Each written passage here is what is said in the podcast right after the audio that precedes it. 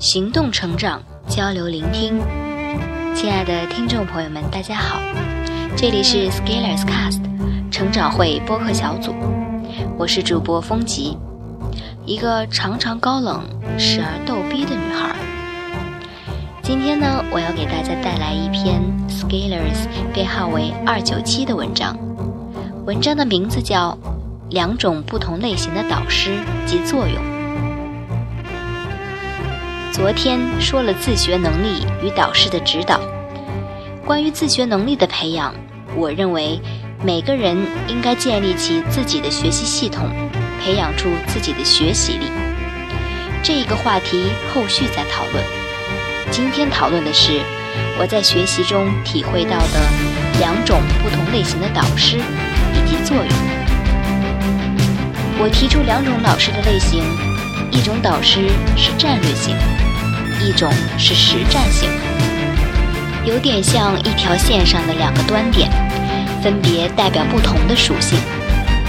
我以研究生教育里的导师作为主要情况分析，其他的场景可以类比。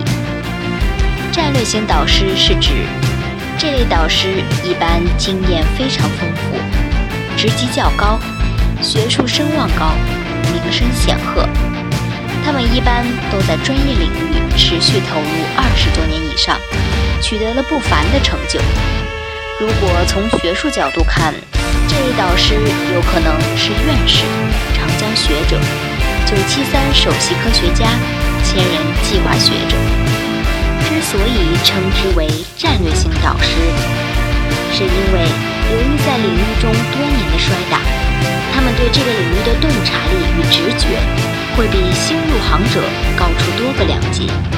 从这类导师身上，你可以看到什么是高瞻远瞩，什么是远见卓识，什么是胸怀格局，什么是行业前沿。如果你可以和这些导师工作对话，那你基本上是在和前沿与趋势在对话，这就叫把脉时代前沿。与这些导师工作，哪怕是接受到指导，对你的思考事情的方式以及做事情的方式都会有很大的影响。这些导师都是身体力行做榜样的。但是这类导师一般工作非常繁忙，同时他们会有一个团队，在科研领域中共同作战。对于战略型导师，更多的会注重在方向的把握。战略上的决策、项目的申请、为学生创造资源条件等方面，战略性导师会给你一个大的方向，甚至给你一条明路。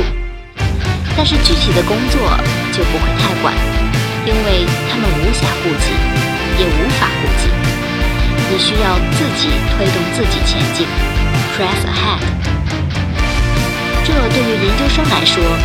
如果是刚刚进入科研领域的新人，例如某院士的博士生在科研中很多具体的工作，比如这个方向该如何上手，怎么做实验，论文怎么写，就未必有时间得到院士全力的细心指导。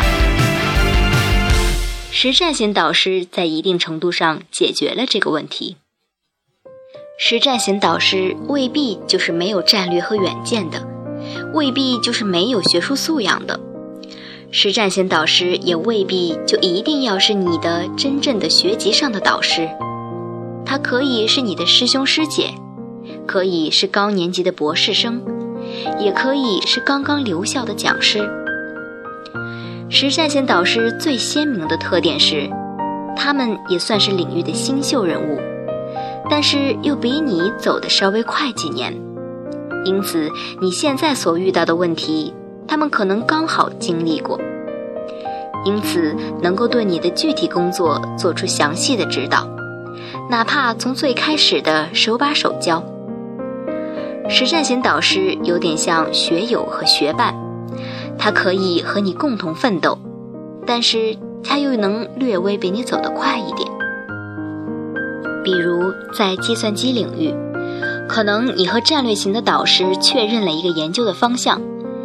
一般来说，当明确了科研的场景以及要解决的问题，还有大致的采用的方法后，战略型的导师可能就不会过多的关心你具体的执行细节了，比如算法上的一个参数的设置，一些架构的优化，这些问题对于战略性导师，二十年前他们经历过，但是现在已经不再是重点，而实战型导师可能刚刚完成一篇类似的论文，能给出详细的明确建议。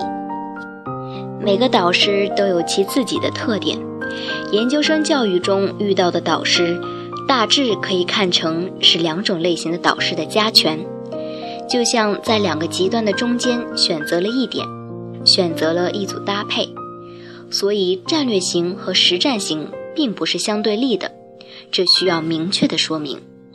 也就是说，实战型导师并不是没有战略图景。战略型导师也并不是不能和你一样干活，只是他们正好处在不同的阶段，对于你自己的成长能提供不同的价值而已。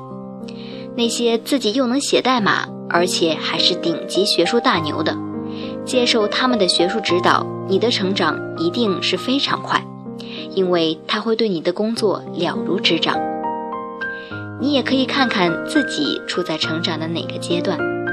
当你自己战略明晰、前景明确时，你可能需要一些实战型的亦师亦友，和你共同拿下一座城池。